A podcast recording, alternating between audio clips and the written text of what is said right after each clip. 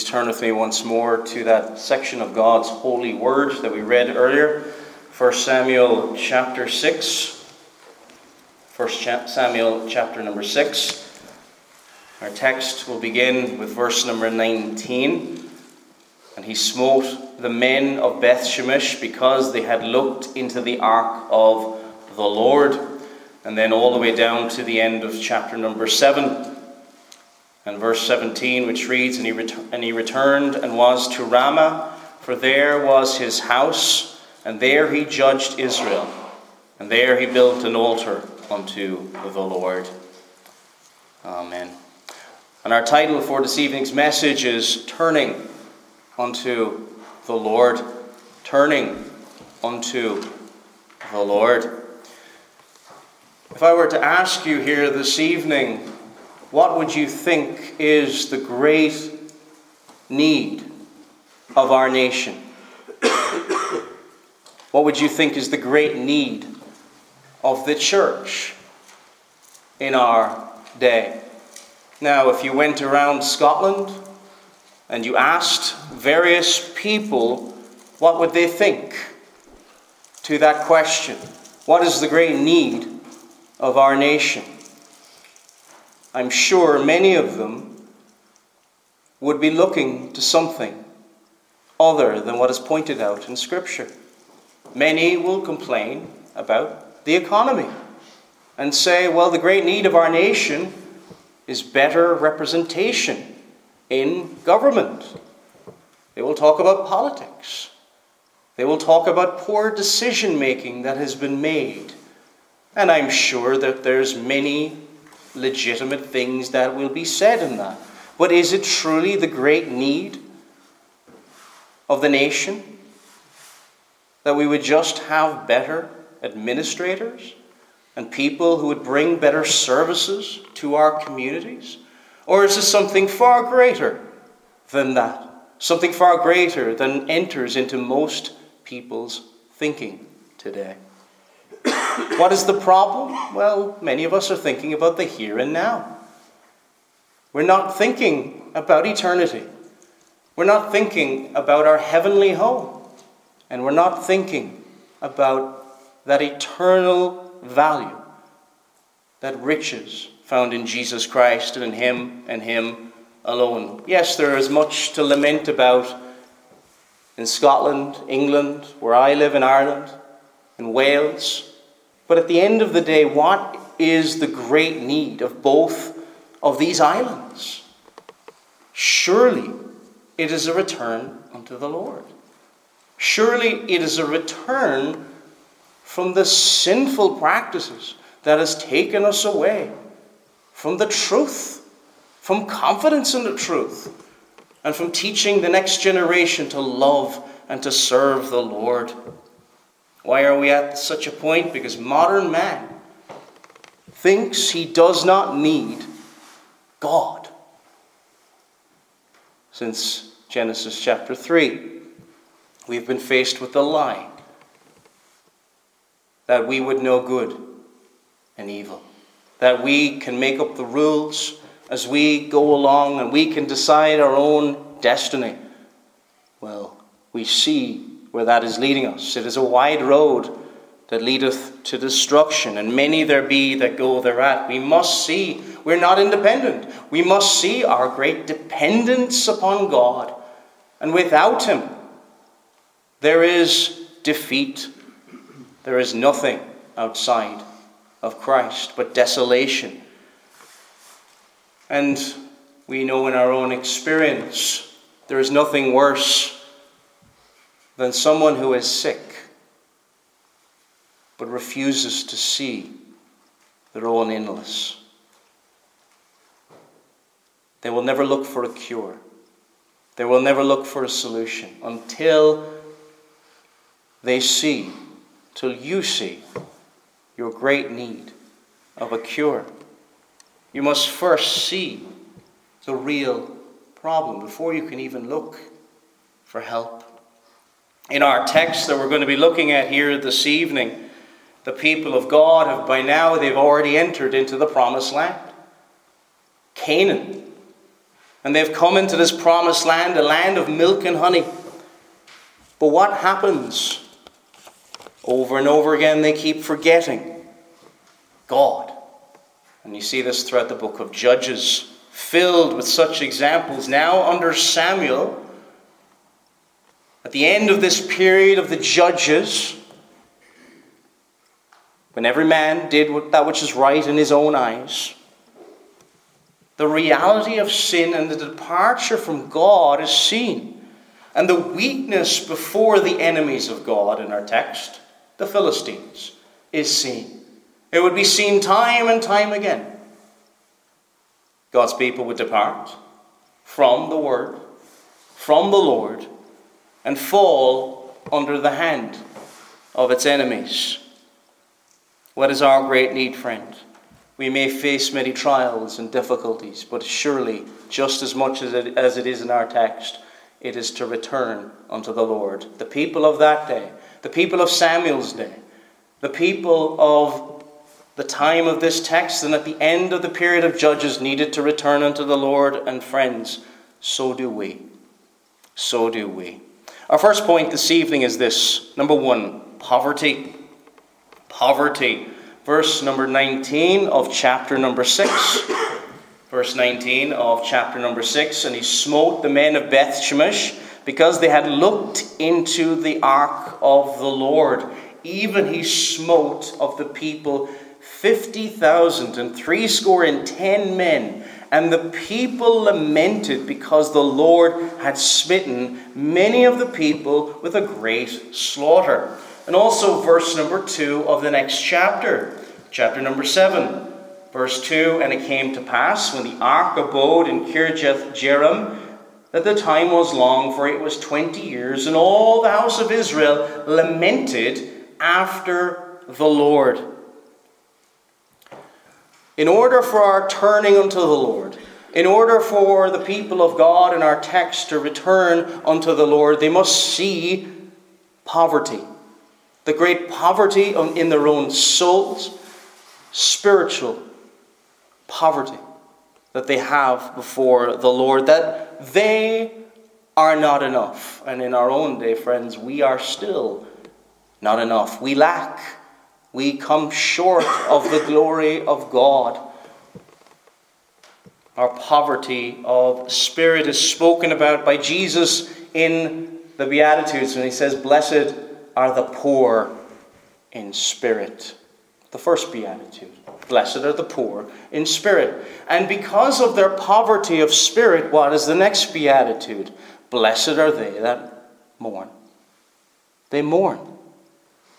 There is a mourning that comes, a lamenting that comes out of seeing this lack that we have in our own souls. There is a sadness in the camp not, not just because of the consequences of sin, there's, there's consequences for sin seen here. In verse number 19 of chapter number 6, they look into the ark of the Lord. They are careless. They are poorly handling holy things. Perhaps it's their curiosity when the, the ark of the Lord has been away with the Philistines. What has been done? And they look in, and 50,000 and 70 die. Over 50,000 die. Look at what this says in verse 20. And the men of Bethshemesh said, Who is able to stand before this holy Lord God, unto whom shall go up from us? They see their poverty. They see their lack. They see that their holiness is not enough. They have transgressed, they've gone beyond a certain line. There's a line in the sand, you could say, and they have crossed it. They have gone and looked into the ark of the Lord. They treat the presence of God with irreverence, and they treat the presence of God, which dwells between the two cherubims of the ark, as an unholy thing. We're, and friends, when we come into the presence of Almighty God, it is not something to come casually before, even in our own day. We ought to come with reverence and awe before God, stilling our hearts, because we're coming into the presence of God. And this is what we do in the public worship of God. It is a great and wonderful privilege we have God's special presence. And to show its seriousness, 50,000, over 50,000 die.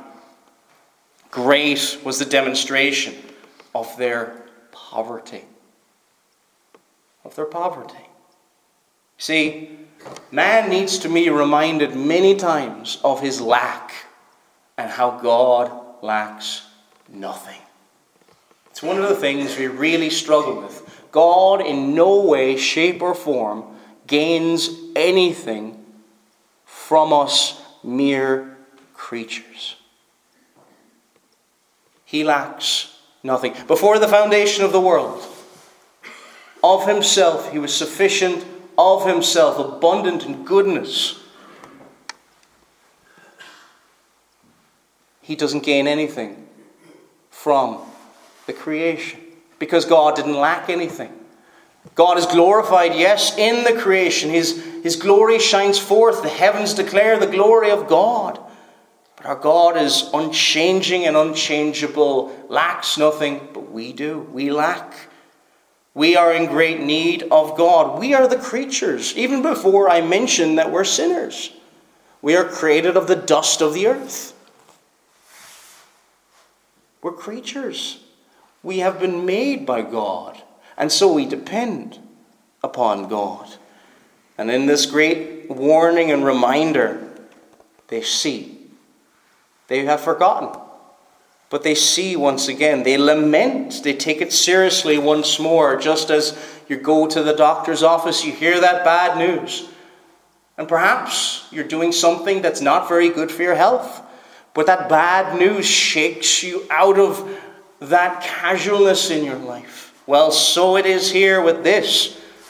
This stark reality of death all around them, over 50,000 of them dying, shakes us out of our complacency, which we can all fall into.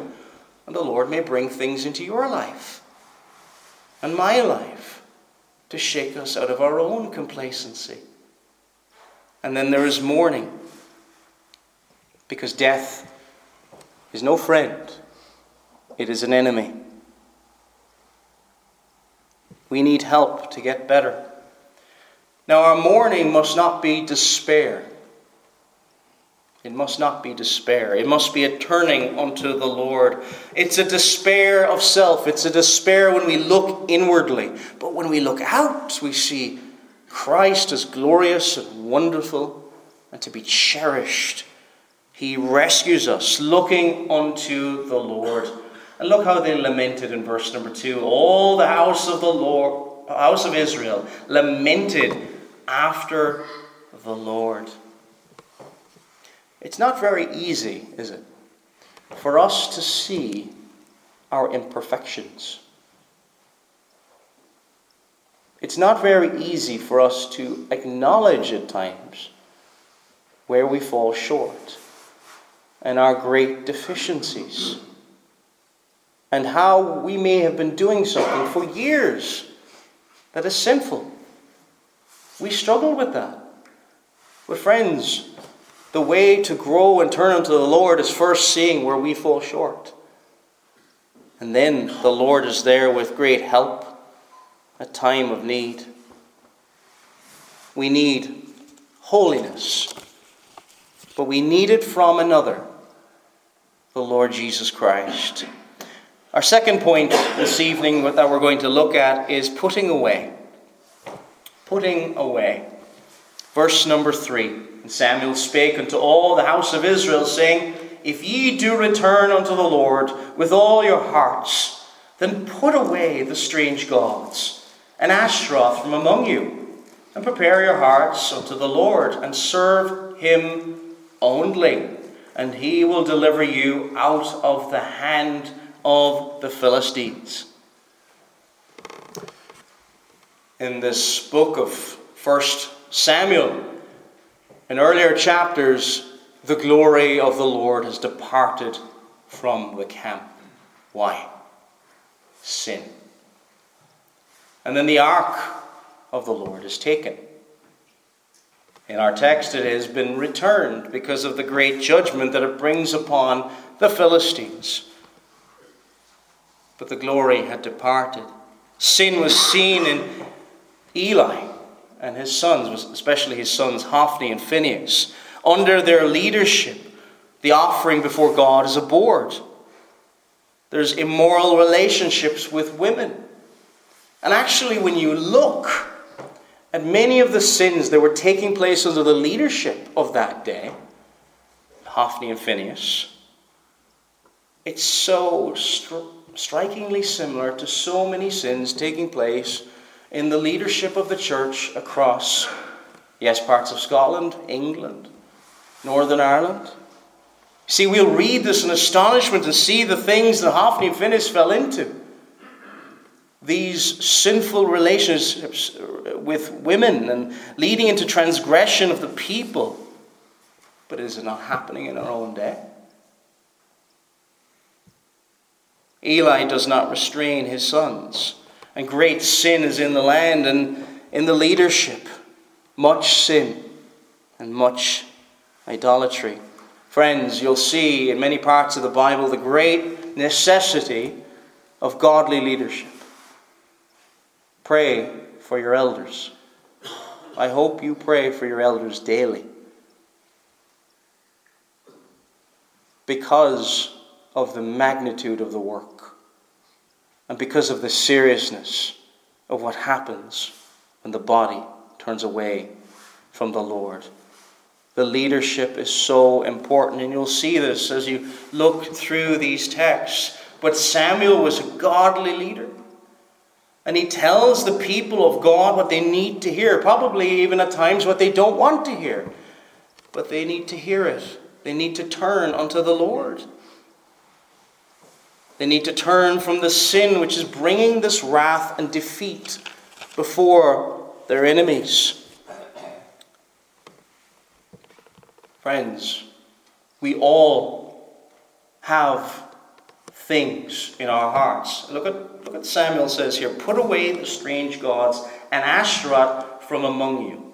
The strange gods, these gods of the foreign nations, these idols from the surrounding countries which worshipped other gods, these false gods. And you may say this evening, I don't have any idols in my heart. Friends, we all have things we need to shed from our lives. And it's only when we put away these things and put these sins to death that we grow and come closer to the Lord in our relationship. I'm talking about the true believer here. If you are an unbeliever here, well, you are still a slave of your sin. You've never turned to the Lord, you've never believed in Him.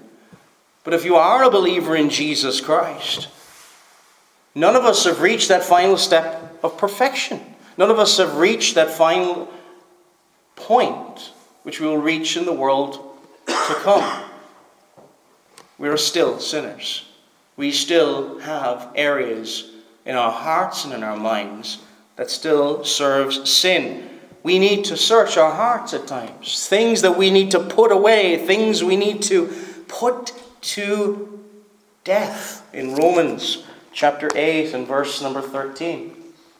Romans chapter 8 and verse number 13. It says this For if ye live after the flesh, ye shall die. But if ye through the Spirit do mortify the deeds of the body, ye shall live the, the turning unto the Lord is not a one time thing.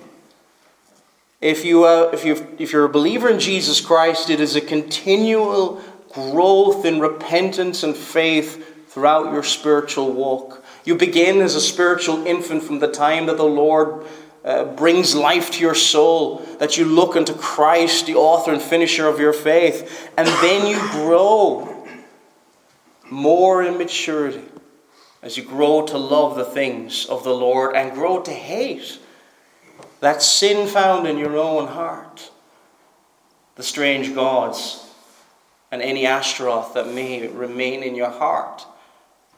We all struggle with such things. But look at what the, the children of Israel did in that day. Verse number four Then the children of Israel did put away Baalim and Ashtaroth and served the Lord only. Do you see? To serve the Lord only is it involves a turning away, a rejecting of the world, the flesh, and the devil, and turning unto him. We are not to bring a religion of idolatry where we serve every false god and just say we're going to add another god to our collection. That is not the Christian religion. It is turning from idols. Many of them formed in our own hearts and trusting Jesus Christ and Him alone and saying, Thou art our Master, Thou art our King, Thou art our Redeemer. And to Him and to Him alone is all the praise, all the honor, all the glory. Not some of the honor, not some of the glory. You see, friends, in order to turn to the Lord, it requires us turning our back on that which is against Him. In order to turn to light, you must turn from darkness. In order to turn from good, you must turn your back on that which is evil. You cannot serve two masters. Either you will love the one and hate the other. You will only be able to serve one master, either God or mammon. Do you serve the Lord alone, or are your, are your loyalties divided? We must put away that which is wrong in our turning unto the Lord. Number three now pleading. Pleading. So we've looked at poverty, putting away. Number three now, pleading. There is prayer here in verse number six. And they gathered together to Mizpah and drew water and poured it out before the Lord and fasted on that day and said, There we have sinned against the Lord. And Samuel judged the children of Israel in Mizpah. And when the Philistines heard that the children of Israel were gathered together to Mizpah, the lords of the Philistines went up against Israel. And when the children of Israel heard it, they were afraid of the Philistines. Verse 8 And the children of Israel said to Samuel, Cease not to cry unto the Lord our God for us.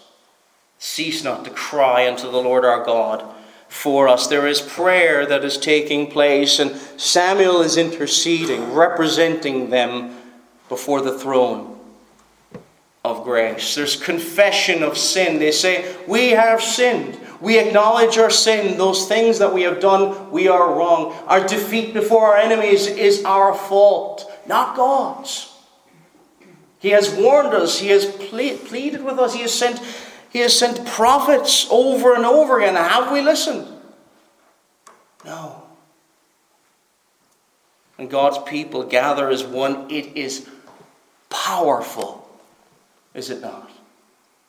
It is powerful. The, the, the enemies of God, when they hear of this, the Philistines, they heard of the children of Israel gathered together. In verse number 7, what did they do? The lords of the Philistine went up against Israel.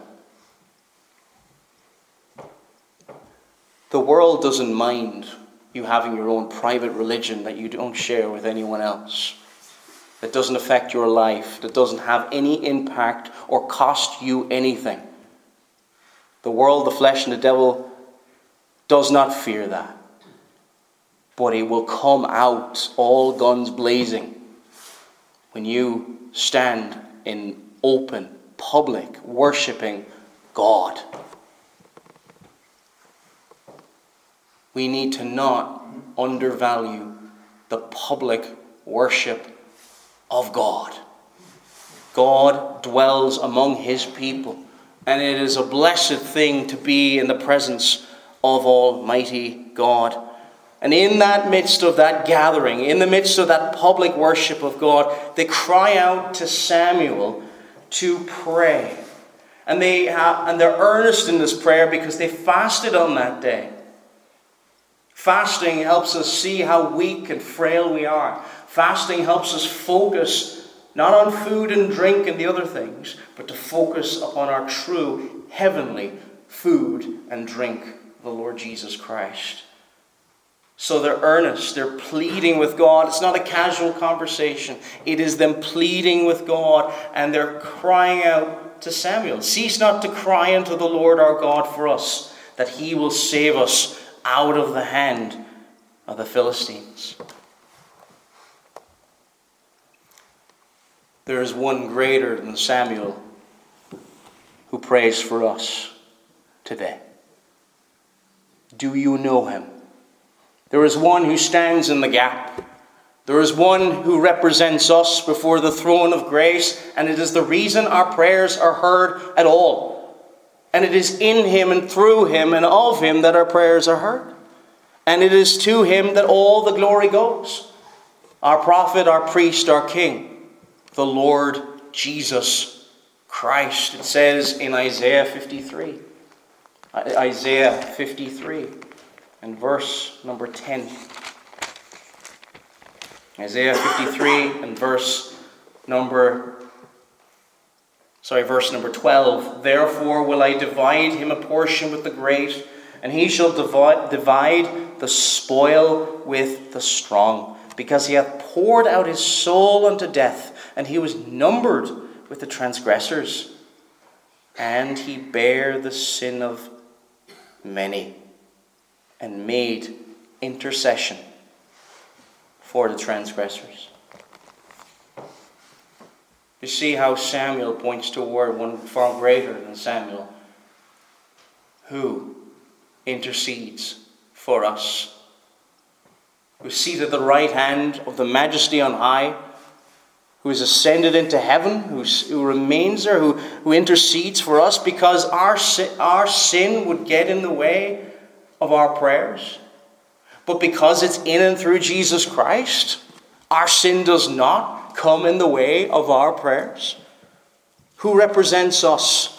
Our second Adam, the one who kept the law and every jot and every tittle, so that when the prayers are heard before heaven, when we're pleading before God, fasting, weeping before Him, He hears us because this is my beloved Son in whom I am well pleased.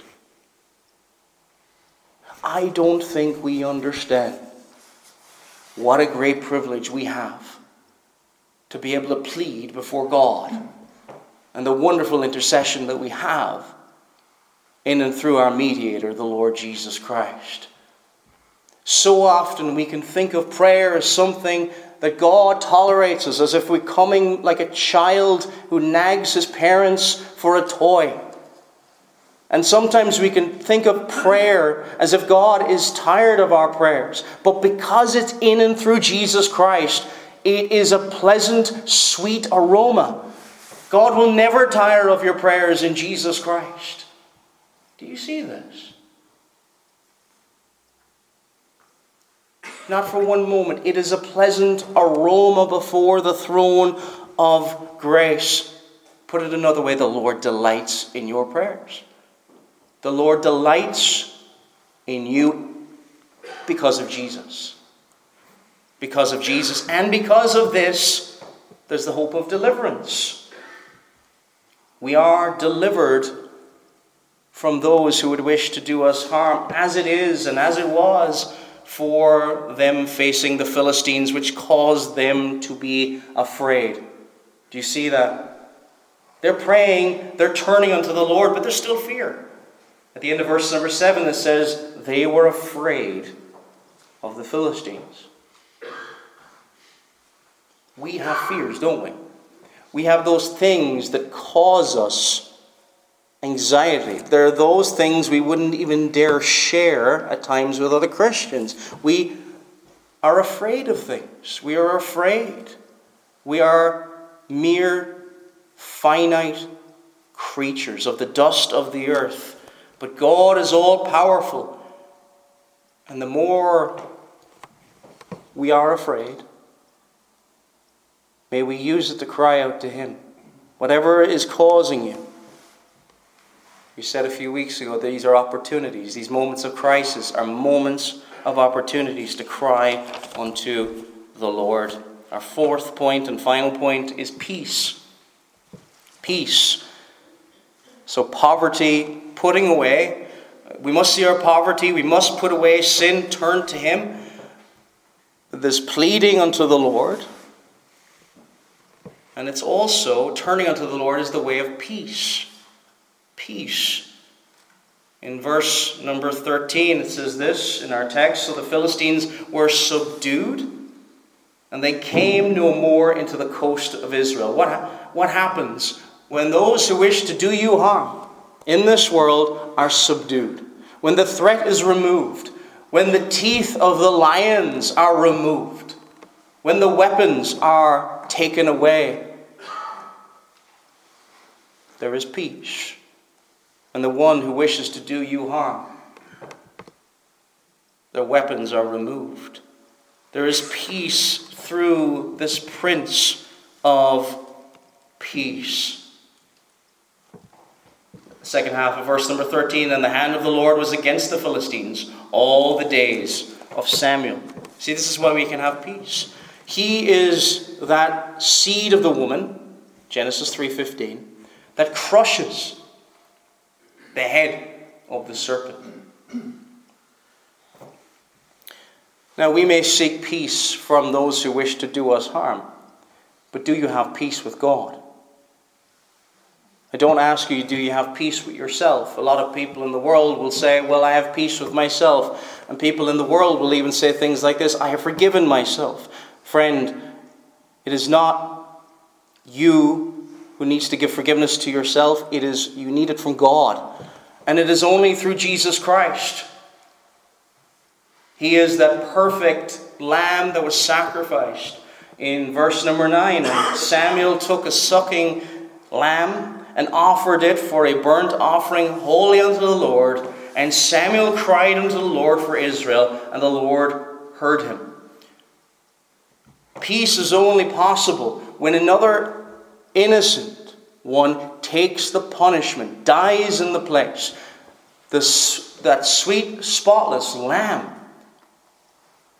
figured, pictured here in our text, finally seen in the New Testament with John the Baptist Behold the Lamb of God, who taketh away the sin of the world. That's who they point toward.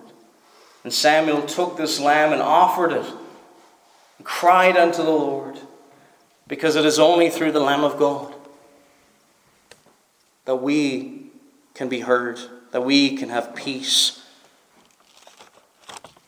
Without peace with God, there is war with God. There's no neutrality. Either you are at peace with God in and through Jesus Christ, in and through his perfect payment for sin, or you are still at war with God. And friend, that will not end well. War with God is madness. And there are many, countless, billions of souls across this world created in the image of God, and they fight with God in their hearts. Some will even come to a church building such as this and hear the truth preached, and yet still fight with God in their hearts. It is a battle they can never, ever win. I pray that does not speak of you. Verse number 14, and the cities which the Philistines had taken from Israel were restored to Israel. There's peace, but that peace brings restoration. Sin brings much loss and decay and torment. But through the Prince of Peace, there is restoration.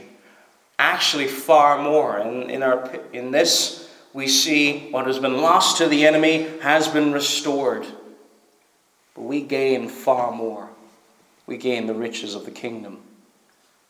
We gain the greater David, the Lord Jesus Christ.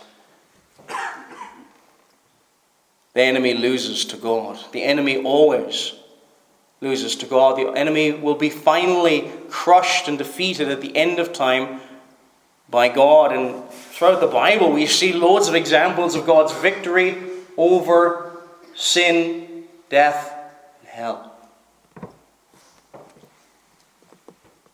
So many forget God. So many forget this way of peace. Friend, do not forget this way of peace. It is the only way to lasting peace. It is the only way to have victory. It is the only way. And it's in the world to come when the Lord Jesus Christ returns. Verse number 17. And his return was to Ramah. This is speaking of Samuel. And there was his house, and there he judged Israel, and there he built an altar unto the Lord. So you're here this evening. You have peace with God. You have trusted in Him. You have turned your back on sin. You rejoice in your King. What is the appropriate response to the person who possesses peace? Worship. Worship is the most important thing we will do in this world. Coming into the presence of God, thanking Him and praising Him. Samuel, he built an altar unto the Lord. It is what we will do in heaven. Isn't that a wonderful thing? Though our bodies may get weary in this world, as we come to the public worship, as we come to the means of grace, our bodies will get weary and tired and frail and struggle. And we will have all the distractions of the world flooding into our minds and the devil seeking to bring our minds to other things outside of the worship of God. But in eternity, these things will not be so. Our eyes will be fixed on Jesus and nowhere else. Friends, we won't be able to take our eyes off Him. And we wish, don't we, so much with all our hearts that the people on this isle and people across Scotland and people across England and Wales and Northern Ireland and the Republic of Ireland would see him as he is. That is the great need. Turning unto Jesus. And so many of them live for the small dust particle riches of this world, the things that are so small. And the devil and the world and the flesh has him. But, friend, I pray that, that you have turned unto the Lord, that you have seen your poverty of spirit, that idols are no more as enticing to you anymore, that you fled from them, and that you cry out, pleading with God in your prayers to help you, to bring deliverance for you, and that you would find peace with Him turning unto the Lord. That is our great need. That is our nation's great need. And without God, we are weak, frail, and defeated before our enemies. May we have victory in Him by faith in the Lord Jesus Christ. Amen. Let us pray now before Almighty God.